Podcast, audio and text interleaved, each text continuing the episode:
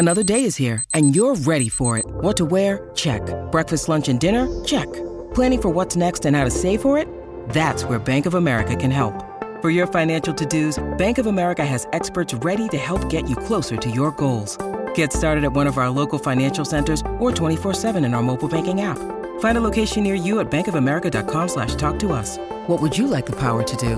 Mobile banking requires downloading the app and is only available for select devices. Message and data rates may apply. Bank of America and a member FDIC. When you need mealtime inspiration, it's worth shopping Kroger, where you'll find over 30,000 mouthwatering choices that excite your inner foodie. And no matter what tasty choice you make, you'll enjoy our everyday low prices, plus extra ways to save, like digital coupons worth over $600 each week. You can also save up to $1 off per gallon at the pump with fuel points. More savings and more inspiring flavors make shopping Kroger worth it every time. Kroger, fresh for everyone. Fuel restrictions apply. Welcome to the latest episode of the BI, BRP, where we are celebrating two very special occasions. Firstly, the extraordinarily rare occasion of a home win. Yes, you heard me, a home win. And the other, well, let me just say happy birthday to every single Albion fan. Who knew that we would all have exactly the same birth date? Well, yes, of course, I am referring to Brighton's 2 1 win over Blackpool, and the fact that the club this week sent out happy birthday greetings emails to every single fan on the database, regardless of whether or not it was actually their birthday. I suppose, like a clock that stopped, um, it's going to be right twice a day. There's probably a couple of times they got that right in all those emails. Never mind. um, I am uh, exclude the people whose birthday actually was from the apology email, or, or, whether they just send that blanket email as well. Yeah, ex- excluded from the initial email, maybe. If not, yeah, excluded from the uh, the other one. It's it's a bit of a head case scenario, isn't it? Well, anyway, um, in other news this week, um, where we've um, we've had the big news of Matthew Ryan, Esquire. He's probably never called a Matthew, is he? Really, Maty Ryan um, has gone on loan to Arsenal. Um, we're going to be getting into a big debate on that one, aren't we, uh, fellow guests Andy and Peter? Yeah, might do. Um, we'll also be talking through a few other bits of Albion news and news besides. Um, first of all, before we get going though, quick question. Um, have you ever heard of an Olympic goal being scored as opposed to just any goal being in the Olympics? Do you know what an Olympic goal might be? No. No? A couple of blank faces. Well, good old Jake Forster-Caskey scored one of these a week or two ago, former Albion player. Um, it's essentially a goal scored directly from a corner, apparently. He scored one for Charlton, his current club. Um, it's something to do with a key game deciding goal scored in such fashion in a game between Argentina and I think it was Uruguay. Uh, or somebody else from that part of the world in a, a, key Olympic match. And ever since then, apparently, that's what that's called. Never knew that until I heard it mentioned the other day. Yeah. Well, anyway, moving on. Um, uh, Tariq Lamptey, he's got a new deal um, signed till 2025. I think getting this in and getting it in early is, is pretty good news. I'm sure you guys would agree if he ever comes back from his hamstring injuries, of course. Um, but no, I mean, it's good news in general, isn't it, uh, to get him signed up to a longer deal, um, following in the footsteps, of course, of Jason Steele the other week. Um, in news of kind of loan, um, the, the loanees on how they're doing. We've got Jayson Molumby. Um, he had a great assist for Preston in midweek um, in one of their goals. Ostergaard went close with a really good header for Cov. Taylor Richards continues to shine on loan for Donny. And Chris Hughton's Forest continue to struggle. They had another bad result in the league and the cup this week, so things not so good for them. Um, guys, the main bit of news there obviously is about Maty Ryan, and we're going to have a quick debate on this one now. Um, Peter, Andy, you guys do not agree. I probably sit somewhere in the middle on this one. So um, Ryan's gone on loan to Arsenal for the rest of the season. We knew he was probably going out somewhere because of the way the situation was. He dropped down the pecking order quite evidently for whatever reason. Um, Peter, you're very anxious about this. Andy, you're pretty cool about it, is the general summary. Peter, do you want to argue your case first? Yeah, um, just a couple of points, I suppose. I mean, I, I don't necessarily agree that Ryan was in as bad a form as some people are saying. I think there's a lot of the, the goals. Yes, he wasn't making that many saves, but that wasn't because he was missing and missing shots and making mistakes. He wasn't making massive errors or anything like that. He was simply, you know, just, there were just simply quite a lot of the time really good chances that other teams took.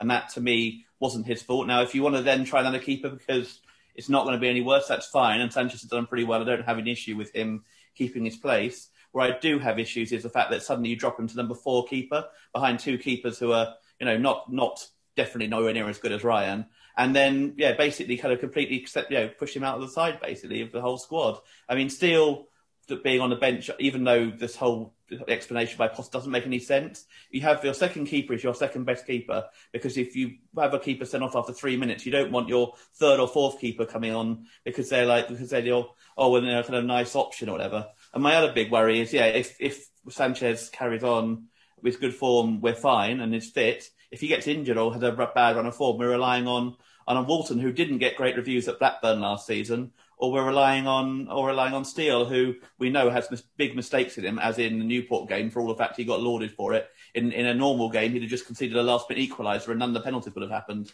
So yeah, I, I do have big concerns that if we we end up with an injury to Sanchez, we look really silly, and it's all of our own making because potentially of the way, without knowing any inside details, it just seems odd that we've dropped dropped him to number four choice. Yeah. Okay. Well, that's one side of it. Over to you, Andy. Well, I, I was of the view that the club were right to uh, bring Sanchez in. Um, and this isn't so much to do with Ryan's form. I mean, I, I, I pretty much agree with Peter. Um, although you'll you'll probably note on the XG um, that we've conceded um, far more goals than we should have done. Uh, now, I'm not trying to claim that that was exclusively Ryan's fault, but we had a big problem um, with set pieces. Um, and I think that may well have been the the biggest motivating factor behind the switch. Um, I, as with so many other parts of the club, I trust Ben Roberts to know what was the best uh, um, best moment to make that change, um, and um, that seems to have been the right call. Um, everything Sanchez has done since he's come in um, uh, um, has been reassuring. So it's not so much that Ryan has deteriorated; it's just that our circumstances have changed such such that the, we needed a different style of goalkeeper. Um, and Sanchez seems to be ticking all the right boxes on that front. Um, now, having said that, we are going to get mistakes out. Sanchez is 23, um, and he's what got a handful of, of Premier League appearances un, under the belt so far. Um, there, there will be errors in there, um, but uh, to me, he looks like an, another really promising addition and uh, from and vindication of, of, of um, Bloom's uh, um, academy. Hmm. Uh, I can I can move on to to my views on Ryan, um, and I must say I was a little bit shocked that he went to Arsenal because I suspect that he may well actually end up on the bench at Arsenal uh, and not getting a great deal of game time. My understanding was was that he wanted to play first team football. So um, I, am a little bit shocked by by that. Uh, I uh, um, in terms of the um, I don't think that the club thought that Ryan was the fourth best goalkeeper. Um, I think that, um, and none of us know what was going on behind the scene, scenes. Um, but he either took unkindly um, to the decision or expressed that he wanted to get out of the club if he wasn't going to be playing football. Um, so uh, I think his head was basically on in the wrong place. Um, you mentioned already, um, Russell, that the club have extended Steele's contract. Um, and um, Potter Potter seems to think, and presumably Roberts as well, that Steele does a decent job as a number two, as a substitute goalkeeper. Um, in terms of Peter's point about if Sanchez gets injured on the 2nd of February, well, I kind of take this point, um, but you could make the same claim about Dunk or Webster or Maupay or Bissouma um, effectively. And I, am aware it, it, it, might be a slightly more concerning position, but it's unlikely. Um, and I don't think you ought to kind of plan things around that. It may well be that we get um, a new goalkeeper during this window. To be honest, I suspect that that's unlikely. But also, I wouldn't be surprised if we got a new goalkeeper in in the summer because Walton's contract has got six months left on it. Um, yeah, I might stop there. Hmm. Yeah, I mean, good points all round. Um, I agree. I think Sanchez, fair enough that we gave him a go. I, yeah, as you said, we don't really know what's going on behind the scenes in terms of the reaction from Ryan, whether it was to an alleged bust up that saw Maupay also dropped, whether it was that, whether it was wasn't, um, and if it was that, whether it was his reaction. But he doesn't. He doesn't. So, all of our players of a team player. He's. I would be surprised if he hmm. had a real bust up with anyone. Yeah, I mean, yeah, seems, he seems unlikely, doesn't Maupay, he? I would not be surprised at all because he's very much that sort of character in a way. Not not a criticism, just the way he is, as in the Arsenal incident last year. But Ryan never struck hmm. me as that sort of person. Yeah, I, I mean, I, I, suppose the one thing that I should say that I haven't said is that Ryan's been a fantastic servant. He's got us through our first three and a half seasons in, in the Premier League. Um, and I've been extremely fond of him. Um, hmm. That in fact, there aren't many people left from um, Hughton's days. I mean, I, th- I think hmm. uh, it's just Dunk, March. Um, Bissouma uh, one. Bissouma, well, Bissouma didn't play that much. Pro- yeah. Pröpper was a regular, wasn't it? And um, it's good to see him getting more game time again, as far as I'm concerned. Yeah, I think I think we've missed him yeah. a lot this season for all the fact that he was written off in some quarters after struggling post lockdown last season. I think we've missed him a lot. And actually, I would play, given the choice, especially if we need to, if we're playing at home to someone and we need to win, I would play Pröpper and Bissouma in midfield. Yeah, I would as well. Yeah. Yeah, it's a curiosity. And in terms of Ryan, I mean, yes, I, I agree with you, Andy. There was a little bit of a surprise on the uh, the choice of destination if it is about first team football, because yes, I do think displace Leno is going to be difficult. They, yes, that, I think they've got a European campaign ongoing, so they might spread things out a bit. And I guess that's where it maybe makes some sense. Um, what I can say is that uh, Arsenal fans that we've had on the show before, Jason and the previous season, Matthew, um, have both uh, sent me messages in the uh, immediate aftermath of the news saying um, that they were surprised but pleased. Um, they thought it was a bit out of the blue, obviously not knowing the circumstances we we had going on. Um, but they both rate him. They were both pleased to see him come. It wasn't as if they thought, oh, um, don't really fancy that guy, you know.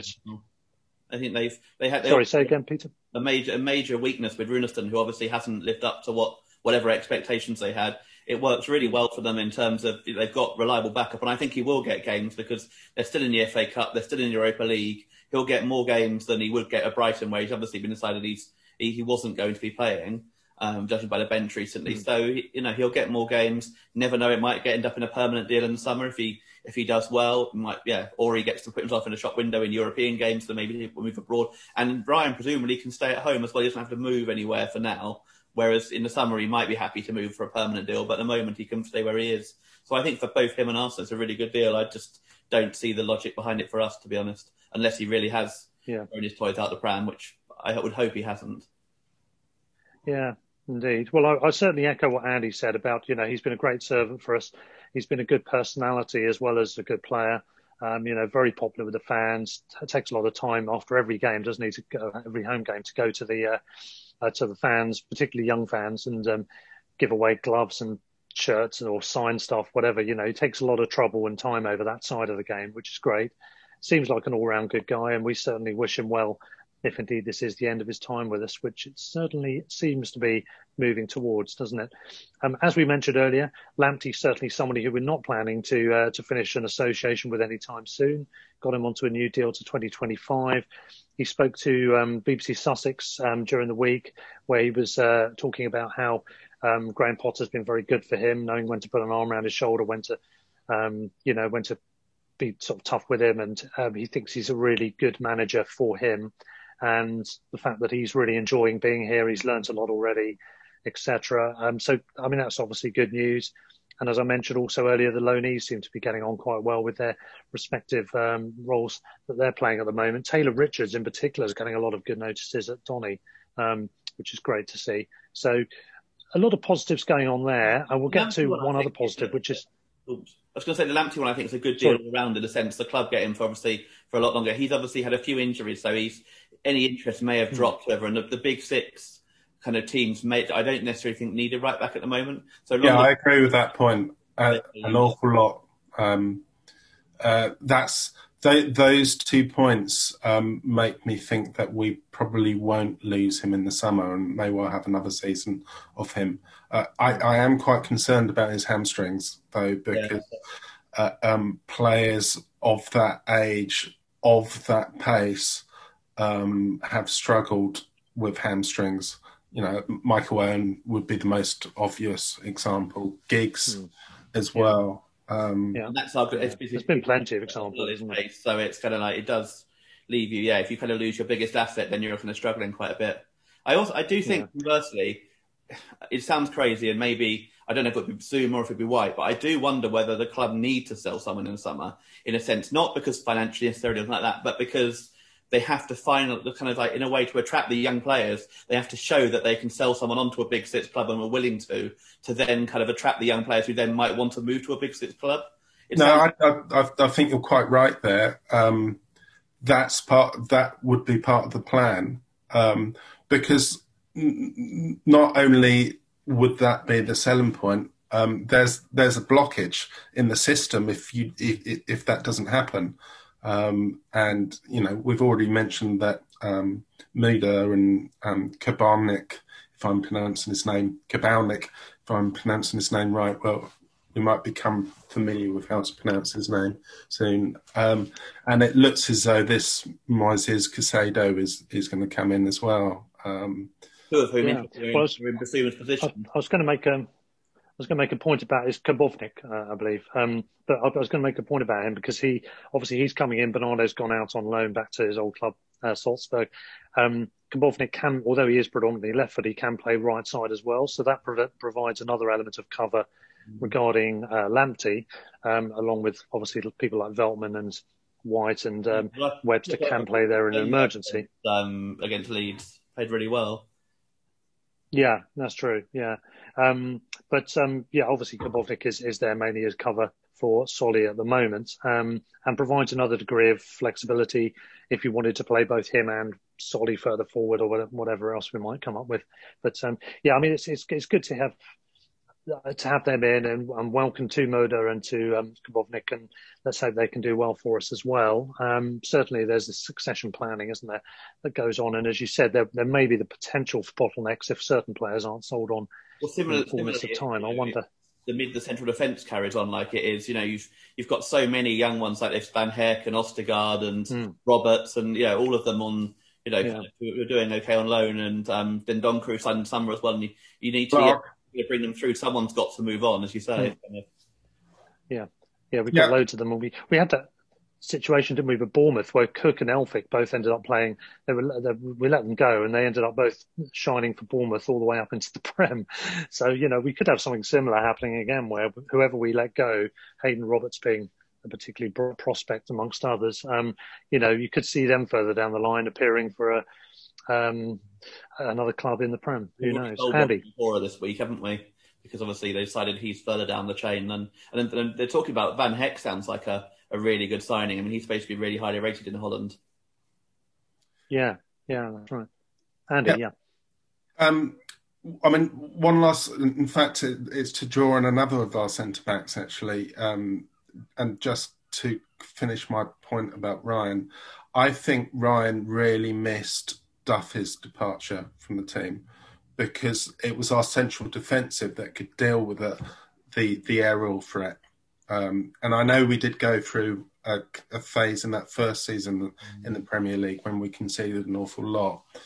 Um, uh, I I was always of the view that that um, Webster was better than Duffy anyway, and um, he fits in with Potter's style of playing. Webster Webster does anyway, but um, uh, Ryan really did uh, um, miss that kind of extra support, and I, I've been actually really re- reassured in the way in which Sanchez has begun to start to kind of take um, come and claim balls at, at corners um, because that that just completely changes the mindset because Ryan would never do that um, uh, um, mm. for for whatever reason. Um, yeah, yeah. No, I think I think Hughton, you know, for for whatever we love or or don't love about him, um, the one thing it was was it was quite rigid in the system, and I think it re- required a certain solid but but very immobile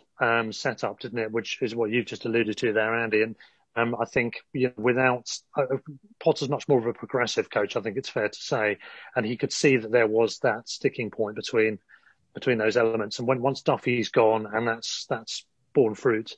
You know that uh, Ryan's looking a bit more exposed um, through no particular fault of his own. Just it's you know different circumstances for the same player. Um, then obviously the next progression was in his mind to to get a different goalkeeper that would fit the way he likes to play, which is again what we said earlier. But uh, I think you know it's one it, that you slowly lose Dunk from the side. I mean, it sounds crazy, but he's the one of the centre halves who's the slowest for starters. Which when you're defending further up the field, yeah. an issue. Um, he's not. He is, but I, I, I, I, I've, yeah, I don't, Dunk, I don't see him as going there. Yeah, I've, I think um, uh, Dunk for the first few months of the season, I, I didn't think was in great form, but I, I, think he's really come back into it. I thought he was my man of the match against Leeds. Um, uh, I thought he was just imperious, um, and you can you can have a slower centre back so long as the others around him uh, are rapid. Hmm. And I mean, this is something that people don't get about Webster. He's really quick, really, really quick, and that enables us to push up the pitch and play a higher line. Um, it's it's that even more than his ball playing and ball carrying skills. Was it Arsenal last year? He did a brilliant challenge against Aubameyang when yeah. it looked like he absolutely did done him completely, and then he got back in time. That's right. Duffy would have never got anywhere funny, near because of his pay, lack of pace. It's funny you mention Arsenal, actually, Peter, because um, I remember when we played Arsenal in the Cup when we were a Championship side, I remember thinking that we had a couple of players who looked quite pacey in our team, and I think it was Koscielny at the time, just very breezily outpaced them and took the ball away, and it just it made you realise there's a whole different level mm. and almost nonchalance uh, to, to the pace of some of the players at the top level, and I think it kind of goes under, almost unnoticed until you look at it in isolation. And I think that's what we're dealing with with Webster. We've got those kind of players ourselves now. Um, I do think, yeah, we can. I think Dunk's got longevity in him with us. Obviously, you know, notwithstanding his age, but um, in terms of his time with us at the top level, I think um, I think it carries on because the reasons Andy said, you can carry one player with less pace as long as the rest can cover for that, and he does provide a lot of things that do work well. Um, there isn't a problem. Um, in terms of other elements of his defensiveness, so defensive play. So I think I think it works well yeah, going forward. And who who makes who gives makes way to give any young players a chance, I suppose. And if do you get an offer for White or Webster, mm. or do you you know? Well, I, um, I, I, yeah. I, I, think that the players that are most likely to go in this kind of conveyor belt system in the summer now um, are White, White and Bissouma. Hmm. Um, I mean, yeah. uh, we haven't come on reasons, yesterday yet, but um, you know, we we all know that there are several clubs sniffing around White, um, and I'm not referring to Peter's second team here. Um, he's most certainly not going to them, and I really enjoyed White's performance against um, Peter's second. Yes, team. indeed. Um, uh, and I thought White was one of our best players in there um, and he's grown into that um, uh, um, uh, central midfield role. Um, and I love the way in which he broke broke through the ranks, which you, you, you can do that against Leeds because of the, the kind of more open mm. system that they played. But I, I've, I've, yeah, he had he had eyes on goal, didn't he? For a bit, I, I thought he would, I thought um, you know he was just eclipsed by Dunk in that game, um, and your mate Mac Allister was extremely good in that game too. Yeah, I was delighted to see how well he's doing um, in that one. Um, yeah, I, mean, um, I, I do think timing, in answer to your question, Peter, from just now, timing is the thing. If it, if it's a player who's destined to really be ready to break into the first team with a club like us in say two to three years' time, then maybe he's challenging Dunk for the position. If it's somebody who's ready in one year's time, he'd probably get sold or as, as, you said, someone else gets sold. But White is, is likely to go somewhere. Well, well it wasn't just um, dropped dunk this season. It was more kind of like future. Mm, yeah, you know, it depends when. Yeah, now whatever. If if say Van Hecke has come in or or Ostigard or whatever has come in and done really well. And I well, do. I, I, I suspect that the centre back that we're more likely to see next season actually is Clarke, the one one that you haven't mentioned. Um, he's he's actually, despite the fact that Derby aren't doing that well, I think he's got some of the top statistics um, of centre backs in, in in the whole whole of the championship. Um, and he's yeah. he's also left footed. Yes, he's true. To be fair, I kind of forget him because he's a bit older. Yeah, twenty four or something, isn't he? But yeah. yes, that's a fair point. He would probably be the top of the. If they think he's good enough, he'd be the next in line. Maybe for yeah. Burn, I'm not Burns, they've decided that Burn's not quite, you know, kind of not quite. Yeah, I'm perplexed by Dan Burns still, but um, yeah, I mean, I'd, I'd, rather give I'd rather give Matt Clarke a try into the longer term if he's left-footed, and that's the you know the same sort of positions he's going to take up.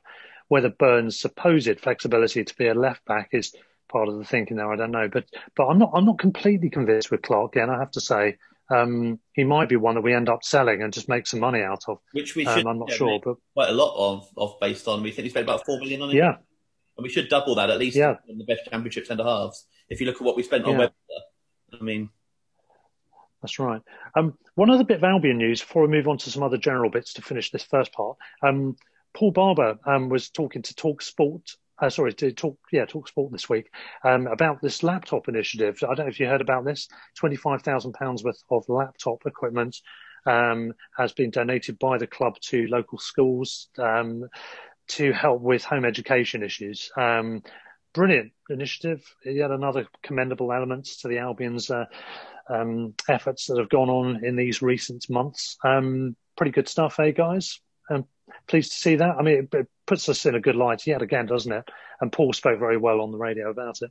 Yeah, I mean, uh, um, uh, people like to jest about Barber, but he's he's as good a CEO as you could hope for, um, and that's another kind of PR coup on his behalf. Um, but it is reflective of some really difficult times that we're going through, and um, uh, uh, I suppose the best way that I can put things, I'm, I'm not going to claim that I'm, I came up with this um, metaphor, but basically with COVID, um, we're all in the same storm, but we're all in different boats. Um, um and some are in extremely precarious boats. yes, indeed. Yes, well, well said. Um, yeah, I mean, just just um, on a couple of other things then, just to finish off this half. Um, been keeping an eye on the Palace stuff recently. Just have another quick swipe at them. Nathan Ferguson, one of the young players they signed, um, who's who's actually been struggling with quite a few injuries, um, which is one thing. Um, but he's been agitating Palace fans on Instagram um, this week. It was actually to do with Lamptey um, and getting this new contract. Um, there was apparently he put up a post which had um, they're obviously mates, and he said something about congratulations on the contract. And there was a picture of an Albion icon, uh, badge icon in the background with Lamptey's picture. So it's quite Albion orientated, um, which has apparently got the backs up of a number of Palace fans, which is always amusing. Um, he's a young lad, obviously, you know, naivety's probably kicked in there a little bit, but uh, it's, it's, always good to see um, them getting riled up. And also Max Meyer, who of course was seen as a big signing for them. Uh, they got him on a free transfer, I think, didn't they? But um, he, he was on high wages. He was seen as a really big, silky player um, signing to, to really spice their team up a bit and to take them into a different area. But of course, they didn't factor in the Roy Hodgson effect, uh, which is not to change anything about the way they play at all. So, of course, he's ended up playing only 56 games. He's now gone out. Um, too silky for Palace, would you say? Well, I, I, I, I, would say that I'm a little bit disappointed that he's gone because the rumor was that he was on 170 grand a week, and he could he could have stayed there on 170 grand a week, not played. They do know how to overpay players, don't they? If they got down, they could have confirmed if he could do it on a wet and windy night in Stoke on a, in a February. yeah, exactly. Um, but yeah, I mean, it's it's they, have got so many players on crazy money. Um, really not good, is it? Not, do you, um, yeah. um, do you know um, something else about Palace? I think all apart from um, two or three signings, their contract is up in the next eighteen months. Um, so there's mm. there's going to be a massive um, churn of players this summer. Absolutely massive churn yeah. of players. And of course, because yeah, two or three of the ones they want to get rid of, they were trying to get out on loan, aren't they? Without success so far, because of wages, probably. Yeah. Well, but, yeah, they're, they're, they've got an old squad, haven't they? You're right. There is a rumour that Le Grand Samage is um, wanting to sign Benteke. Oh, really? Yeah. Grand Samage. So what we're calling him now. I can't see West Brom having the money to spend anywhere near Benteke's wages. I mean, they seem to be pretty tight generally and kind of like not wanting to spend much. Yeah. Going They're like, generally seen as a well-run club, aren't they, West Brom? Which yeah. which precludes signing any players who are on Palace wages. Um, ultimately, um, yeah. I mean, I, I don't know. Uh, they seem to be quite happy to go year after year, just renewing deals for Benteke and for Hodgson. I mean, there's a lot of dissent, a lot of people not happy that I've listened to their podcast this week. One of the presenters on the Back of the Nest podcast uh, described club the team as stale, boring, and uninspiring under Roy Hodgson. And it's he he was not alone in that view. There's a lot of people think that way. The problem with that they've got is that they tend to survive under him playing that way.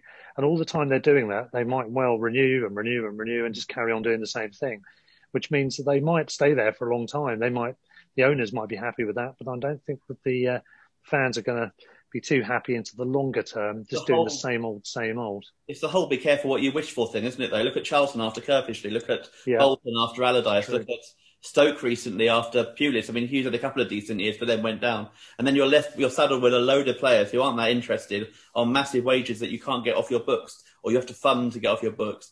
As compared to us, who obviously we're you know much younger squad, who even if we sold like five or six of our key players and made some big money, would have a core of like young, quite inter- exciting players who would, you know, whether or not they get up again or not, who knows, but will give it a real go in the, in the championship. And it's, you know, it's a way of working. Obviously, Palace are okay at the moment as long as they, as they, um, you know, they stick with Hodgson and they, you know, they seem to stay up every year. But do they, yeah, do they want a manager who who doesn't have a shot on a whole game against their big rivals at home? Yeah, I mean, I, will make the point that I've made made again. It it really isn't fun being a bottom half Premier League team. Um, it hmm. creates all sorts of problems, um, and yeah. I, I, think the way in which our club is being run at the moment is doing what we can, the best that we can, given the circumstances. Um, we don't want to tread water at our Palace. Um, yeah. Yeah, it can only last so long, and and if it's not progressive, you do think that at some point you're going to come unstuck. And mm. the other thing is, if you say about the aging squad and the churn that you've mentioned for players, which could cause some detrimental disruption potentially, um, maybe not, but it's likely that it could do. Um, you've also got an aging manager, and while uh, you know, fair play to him going on into, he's well into his 70s now, isn't he? I think, or he's into yeah. his 70s anyway. Um, he can't go on forever like that. Um, there's going to be a point where he's not going to feel he can do the job anymore. Um, so at some point they've got to make a change. And again, it's a, it's a delicate flower, you could, you could say, to just slightly borrow a, a Jurgen Kloppism from last week. Uh, he was referring to confidence of the team being a delicate flower that's been stamped on. We, the the balance you get to stay in the in the Premier League as a bottom half club is also a delicate flower, and um, the change could be a stamping as well. With De Boer lasting what six games or whatever it was, or yeah, yeah. No matter even if you go for a reliable option, that doesn't necessarily always work. I'm, I'm not sure Sam Allardyce is going to work this year for West Brom for various reasons we've discussed. Um, it might do in another year with somebody else. So there's, there's too many risks involved. But moving on, just the last couple of items in the first half before we break. And um, first up, just we mentioned on our last podcast, Peter, about Tom King, the Newport goalie who we'd faced in the cup. In his next match, and I'm glad it was his next match and not the one against us, scored a goal from a dead ball goal kick, um, which um, was against uh, I've forgotten who it was against now. Shrewsbury. Oh, Cheltenham. Oh, Cheltenham. That's right. Yeah. Played Man City last night. That's right, with the same goalie um, in between the sticks, who, who himself is on loan, I think, from, the Premier League. But anyway, Tom uh, from West Brom. That's right. Yeah. So Tom King, um, he scored what apparently now transpires is a world record distance registered for for goal kicks. I guess that makes sense because they tend to be drop kicks if they're scored by scored by goalies uh, or clearances from the edge of the area or something like that. Um, but this apparently is registered as a world record. So congratulations to him. Fair play. He's been all over the media this week and. Um, obviously, he's enjoying it, but he's, he's, he's come over quite well actually in the, uh, in the interviews too. So. You're a goal from a goal kick stood, but obviously it does. I think it's kind of equivalent of an indirect free kick almost, or something, or if it went straight in. But obviously, obviously, it's never happened before. But obviously, it is fine. It's uh, yeah, yeah. Having seen it a few times, um, I've now seen it a few times. Amazing kick. I mean, the, the, the, sort of the whip that seems to be on the ball initially as he kicks it, yeah. he got far more of a contact from his interviews than he, he expected. He was sort of taken aback by how much lift there was initially in the kick, and then of course the bounce. There, I mean, it literally yeah, caught the wind first on the edge of the opposing area. I mean, it was a huge kick. I, I can't believe he did that without any yeah. sort of wind assistance, and also exactly. the way and, it bounced. And as it after... bounced, when, when, it yeah, when it came off the ground, it was like a quite a hard hit volley, wasn't it? Yeah. If you look at the pace of the ball at the time. So, to be fair, I don't think there's anything the goalie could have done about that. To be honest, which sounds crazy for a 105 yard shot, doesn't it? it the the kick was actually wind assisted, and um, the if you remember when we played Newport, they play like us, possession based football, um, and yeah. um, the manager was talking before the game, saying that the wind would, would play a factor and try and exploit it. There we go. That's prophetic. Him. Yeah. It's not necessarily in that way. Excellent. You kind of assumed. and one record that is a bit more in debate is um, about the most goals ever scored in competitive games. Cristiano Ronaldo finally got another one after I think a mini goal drought against um, Juventus, uh, for Juventus um, in midweek, I think it was. Um, he's now scored 760 goals, which is an amazing achievement. Let's say that first of all. That really is quite something. Um, for club and country, that is the, the overall figure. Um, it's been claimed as a world record um, in as much as he's apparently passed Joseph Bican, uh, the Czech player's uh, record for club and country. Um, first of all, um, representatives in the Czech Republic have subsequently said that in fact Bican has scored 805 goals. So uh, there's very much debatable situation here as to how many he scored. I'm not sure what the circumstances are that bring about such a disparity in figures.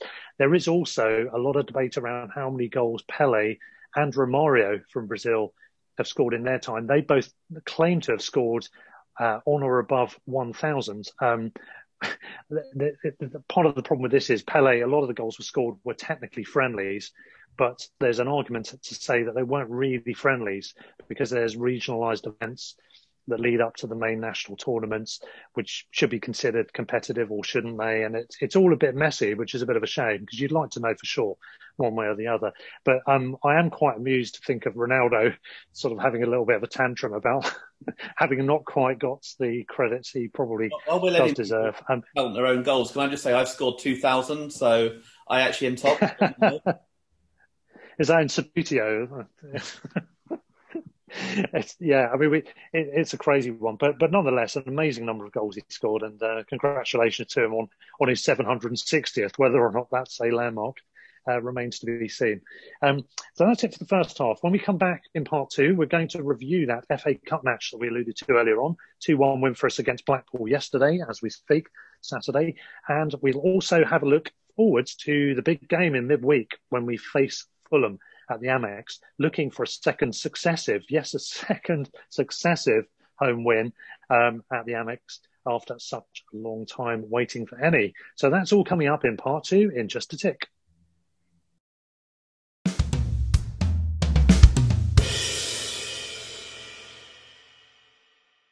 So, welcome back to part two of the episode where we are now going to review the Blackpool game and a quick mention of some other cup sets, or in this case, otherwise.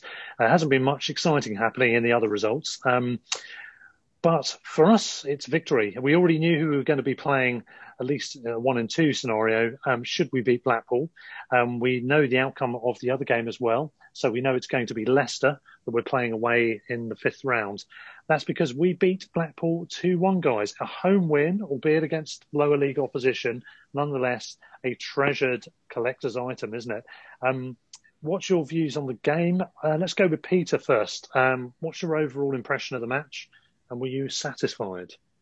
I think probably it summed up our season in a lot of ways, except for the fact we won.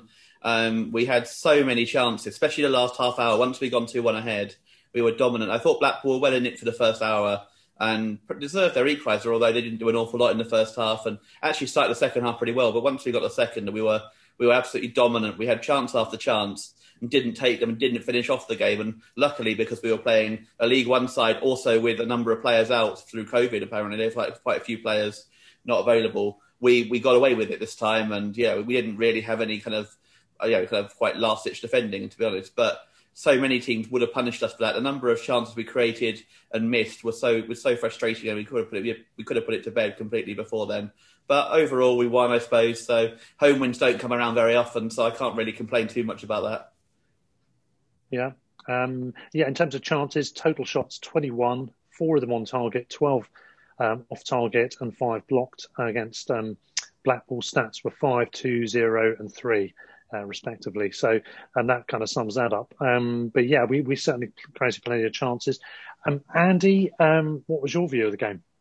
Well, I don't have a great deal to say about the game, to be honest. And unfortunately, Peter's said just about everything that I wanted to say. I think the only thing that I can really add to it is I, I thought Walton made one very, very good save from Garbutt, who has obviously got a very good left foot. He came through Everton's ranks, didn't he? Um, he he was the guy that mm. crossed in, which you know we we've got to congratulate them for for that goal. It's a brilliant goal, but it wasn't the best goal of the. Yeah. This needs to be mentioned. I mean, the the strike by Bissouma was just just extraordinary. Um, uh, uh, yeah, yeah, and um, again, uh, I suspect that Bissouma won't be with us for much longer. And if if if he can do, if he can hit one, two, three um, in the remainder of the Premier League from from distance, and I, I would imagine that that strike would encourage him to shoot from distance a little more. Um, then um, the vultures will be circling around him all the more, and, and his price will perhaps be inflated. I mean, we're, we're getting very excited about prices. Um, I suspect the COVID situation may well impact upon that, um, but we'll see. Yeah, I mean, he, even in that game, he had he, he, was, he said that and being encouraged to try more. I mean, he did, didn't he? Before and after the goal, he, he kept having pops, and they, they're getting closer more regularly as well. I think, and um, there's almost a danger here. He could become the um, open play equivalent of James Ward-Prowse, couldn't he? Here at this rate, you know, you're going to see him having a, a, bit of space in that position in the field and start to genuinely worry every time. Um, Mac Allister's not bad from range as well, but Bissouma is the specialist, isn't he, at the moment? A brilliant strike. I think it was in the 17th minute of the game.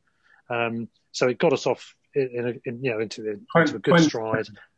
27th. Oh, 20, sorry, sorry, 27th. Yes, you're right. I'm mixing games up, I think.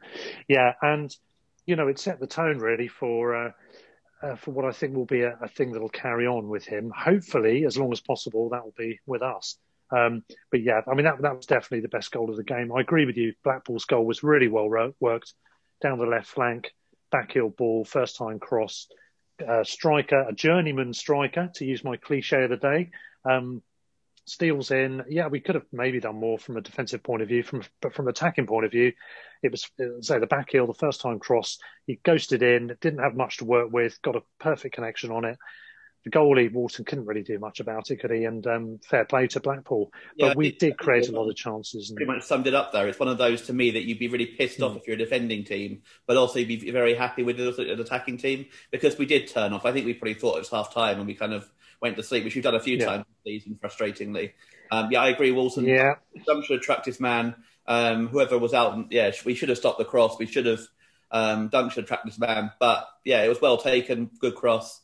But I think in a way, the way we scored our goals makes me worry almost more. It sounds ridiculous, but we we created so many glorious chances, and the two we took were a bit of a freak from Bissouma. Yes, he can do that, but he's he's not going to do that every time he shoots from there. And then a massive deflection, which we, we don't, obviously was very lucky. So in a way, it's like the fact that we didn't take the simple chances, like Mope's one at near the end and that sort of thing, and we did. The only ones we took were a very difficult one and a and a, a lucky deflection. is in a way, Sorry, what, what do you mean lucky? That was a brilliant bit of goal poaching from Alzate, wasn't it, Peter? a well-known goal poacher.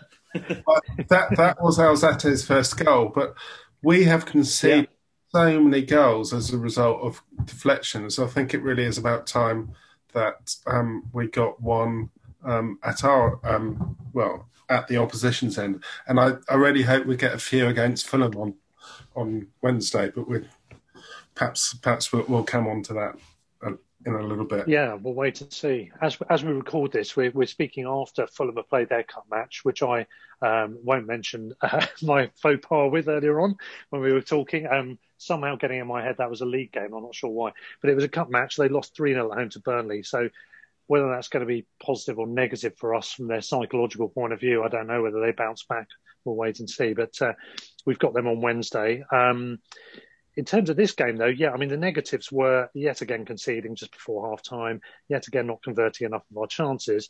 The positives were Alzate got his first goal, Bissouma got another one of those goals. Uh, we won at home, albeit in the cup against lower opposition, still a positive. And, um, you know, we, it was a decent game overall. I thought a decent performance. I thought it was decent but unremarkable, probably the way to describe it. It I felt like we could have we could have thrashed them. They're a little away from playing in the Premier League regularly.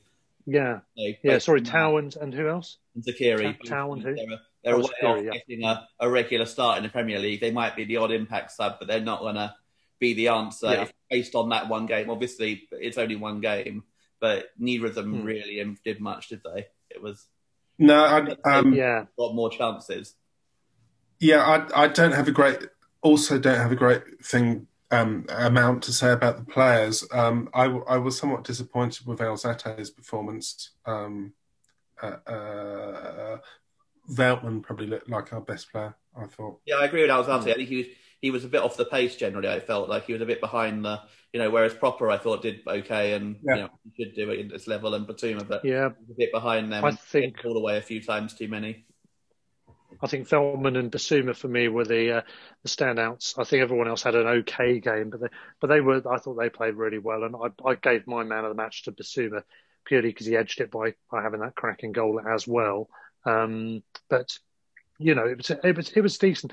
The shots from outside, you know, getting more dangerous, aren't they? We had Gross had a shot. I'm not sure if it was inside the box actually, which was quite close. Mac Allister had another shot, I think, which went close, apart from the one which uh, went off in a quickie direction into the net. Um, so we're having it. We're, we're taking shots more. It feels like. I think we're trying to be more direct with our shooting a little bit more in the last two or three games. I don't know if you've noticed that, whether you'd agree with that, um, and whether that's a deliberate tactic from Graham. I don't know to get pl- players to do that more. Um, I think Mac Allister is is a, certainly a, a non-coincidental element to that because he's one of the players that's always keen to do that.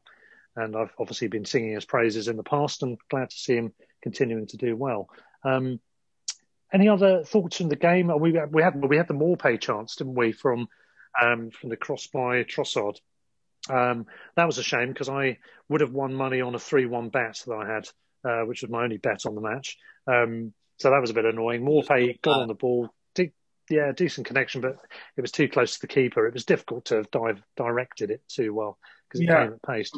Trossard, um, who isn't everyone's flavour of the month at the moment, um, did uh, um, create some really good openings um, when he came on. Um, and with the Mope one, he hit it with his wrong foot and he hit it um, first time. So I, I kind of take your point. The, I, the player that I was actually slightly more disappointed with is Solly because he had that opening where he eventually shot with his right foot that went, you know, round the post. He, he went back into trouble. he he seems to require too many touches in, in the box. Um, mm. And I, I, I, thought he, he could have got a shot away with his left foot earlier, um, certainly. Um, but yeah, I mean the the Maupay one was straight at the keeper. Um, that that and a decent height for him as well. So that that was a that was disappointing. Yeah, and um, in other cup news, there's no cup sets at Chorley time. They have a great run, but um, kind of unstuck this time, only just. And 1 0 defeat Wolves. That was a cracking shot from range as well. Um, and a first first goal for club scenario there, too. Um, yeah, they lost 1 0. Adele, of course, has been in the, in the news having tweeted one of their uh, or likes one of the tweets um, to do with them singing her song in the changing rooms. Um, Cheltenham, they were the ones that came closest to causing an upset this time out. Um, in fact, they did win me some money because I had a bet on Alfie May to score first. So I just fancied them to get off the mark, um, which I put on, I think, around about half time. And um, yeah, he scored the opening goal of the game, which won me about uh, 55 quid, I think it was, um, game on and they held on until I think the 80th minute, roughly. City eventually running out 3 1 winners. But you felt that the other two goals they scored after the equaliser are the sort of goals that probably wouldn't have been conceded if it hadn't have been for that first goal. It was a matter of would they hold out or not, was all about. So them close, a brilliant effort. It was biggest free hit in history, according to Michael Duff before the game, their manager, and it nearly turned out to be a, a striking blow, didn't it? Um, so good efforts, Cheltenham. Hats off to them. It's getting to the stage as it usually does at this point, where it it then becomes a case of there's no real, real romance underdogs left in the competition. It now turns to the likes of Barnsley, who've got into the fifth round, to be the teams that might cause a major upset um, at this point. Um, we're in. We're, we're away to Leicester in the fifth round. Games are still going on as we speak. Um, Yeah, exactly. Yeah, yeah. Leicester having beaten Brentford, it's it's a tough game, isn't it? Leicester away. Um, I don't think Vardy. But the good thing with that is, I think there's a couple of injuries yeah, Vard- this week. Vardy's out for a couple of weeks, and and De Bruyne for City was a huge one for like four to six weeks. Yeah. Yeah, that's right. Which is all opening up for Man United, isn't it? Um, at the moment, in terms exactly of what I said race. when I heard the news. exactly, it's like, but you feel yeah. like it's their season. Yeah. Everyone else is getting massive injuries, and they're relatively injury free. And yeah, well, I hope I hope Vardy can stay out just until we play Leicester because that might give us a better chance.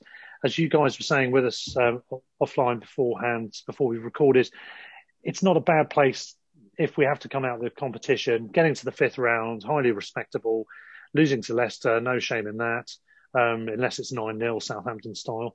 Um, but as long as we lose respectively, don't think anyone would complain. And if we happen to win it, great. You know, it's uh, we're into the quarterfinals for for a rare treat. Um, so that's that really on the, on the cup side of things. Um, we're going to do a Fulham preview as well in a minute, but just before we do, a couple of other bits. Um, I've got some more beer deliveries in this this week, and I'm really enjoying Juice IPA by the Three Ravens Brewery in in Australia, part of the Beer 52 package. Pretty nice, actually. I've been really enjoying this in the second half of this podcast so far. Um, Peter, you still on the beers? No, I've I've sworn off beers forever now. uh, yes, I'm still on the, uh, definitely still on the beers. I'm not sure how else I'm supposed to get through January when I'm in lockdown and working. And yeah, it's uh, it's hard. To, um, well, you... Another bit of Albion news I've spotted recently. This seems to be talked about at the moment. There's rumours that um, Simon Rusk is going to Stockport. Oh, really? Oh, right. Okay. and the, rumour I've just seen on Twitter is that he's going with Mark McGears as assistant. Whether that's true or not, I don't know. But it's a uh, bit interesting. Oh, wow. But if that happens, then good on him, and that's all part of the conveyor belt um, idea. Yeah, exactly, it, it, makes it easier to attract another person into that job. Um, you look today at Luton, obviously with Chelsea, with um, Nathan Jones has, has done really well there. Although obviously he had a pretty bad spell at Stoke in between, but just come through. You know, was obviously at Albion and other people. Liam Rosenior is now officially assistant to uh, Wayne Rooney at um, at Derby. So we've had quite yeah. a few people who've both um, involved from the club who are now moving into yeah, better senior management positions at other clubs. Who, who was Rusk linked with before? A few months ago, wasn't he? There was somebody. At one point, wasn't he? Cambridge. Yeah, that's right. Yeah, so that's that's interesting. Well, it's, it's, good luck to him if he does take that up. We'll we'll keep you posted on that one, I'm sure. Um, just on the on the beer front, I mean, was um, Colin Calderwood, of course, going back to the Amex yesterday. The... Yes, that's right. Yes, yeah. Calderwood back. He went on to bigger and brighter things, apparently, didn't he? That was the uh, what they were saying at the time. And I think I can't remember where he went, but he it, it didn't go too well, did it? Villa. Villa, yeah, that's right. Yeah. Villa. So that's when they got relegated, wasn't it? Uh, oh no, it's when when they were in the same division as us in the championship. Oh yeah, okay, okay, fair enough. Yeah, so um, yeah, I mean, just go back on the beer front. I mean, you, you say you're off the beers. It, I'm surprised, Peter, because um, um, well, you're you're supposed to be the uh, the, the raucous one. I'm Mr. Sensible, of course. Um, if anyone's been following North Stand Chat, which I, I rarely do, to be honest, but there was a an article um, a few days ago, or a couple of weeks ago, actually, now um, on Albion podcasts. So quite a few people haven't heard of us. So anyone that has subsequently started listening, hello to you all. Welcome. Please listen, keep listening. Um, I am the one described as grounded and mature. And that's probably the first and last time anyone described me as that. Uh, but thank you very much anyway to whoever that was. Um, yes, um, that's me, the presenter, the grounded and mature Mr. Russell Guyver. Um, there's lots of smiles going on in the background here because you, you know me too well, guys, don't you? But I know it's it's great to get some coverage on there. I mean, we there's a few podcasts that it seems apparent people haven't heard of. I think it's still, although it's a hugely popular market nowadays, uh, a popular thing to get into. I think there's still a a pretty sizable chunk of the population don't listen to any or at least many podcasts. So I wonder if there's a lot of growth potential. Who knows? Uh, for us, we'll have to see. But um, things are picking up, aren't they, bit by bit? It's good to get more listeners. So welcome to you all if you are new to it. Um, please stick around. And if you can give us any reviews, uh, particularly five star reviews and written reviews, then please do. Every bit helps for our rankings and something to do with algorithms, which I don't understand. Um, so that on, on that matter, we will now move across to talk about the big game coming up on Wednesday evening. It's the Fulham match at the Amex. Can we win two home games in a row? We really, really could do with winning this one, couldn't we? Because it's uh, it's a, a, proverbial six pointer, you could say. Um, we can really put some distance. And he's smirking. He's going to answer to that one. Um, we really could do with um, with putting some major distance between Fulham, which is what we would do if we were able to win this game. Um, we should mention Fulham have, have lost um, in terms of games in hand and Burnley during the midweek since our last podcast. So things have fallen into place. But to win on Wednesday would be huge, wouldn't it? Andy, what do you think? We're going to do it? Of course it would. Um, although I think I'm probably of the view that um, if I was if I was offered it, I'd take a point now because it, it maintains the gap.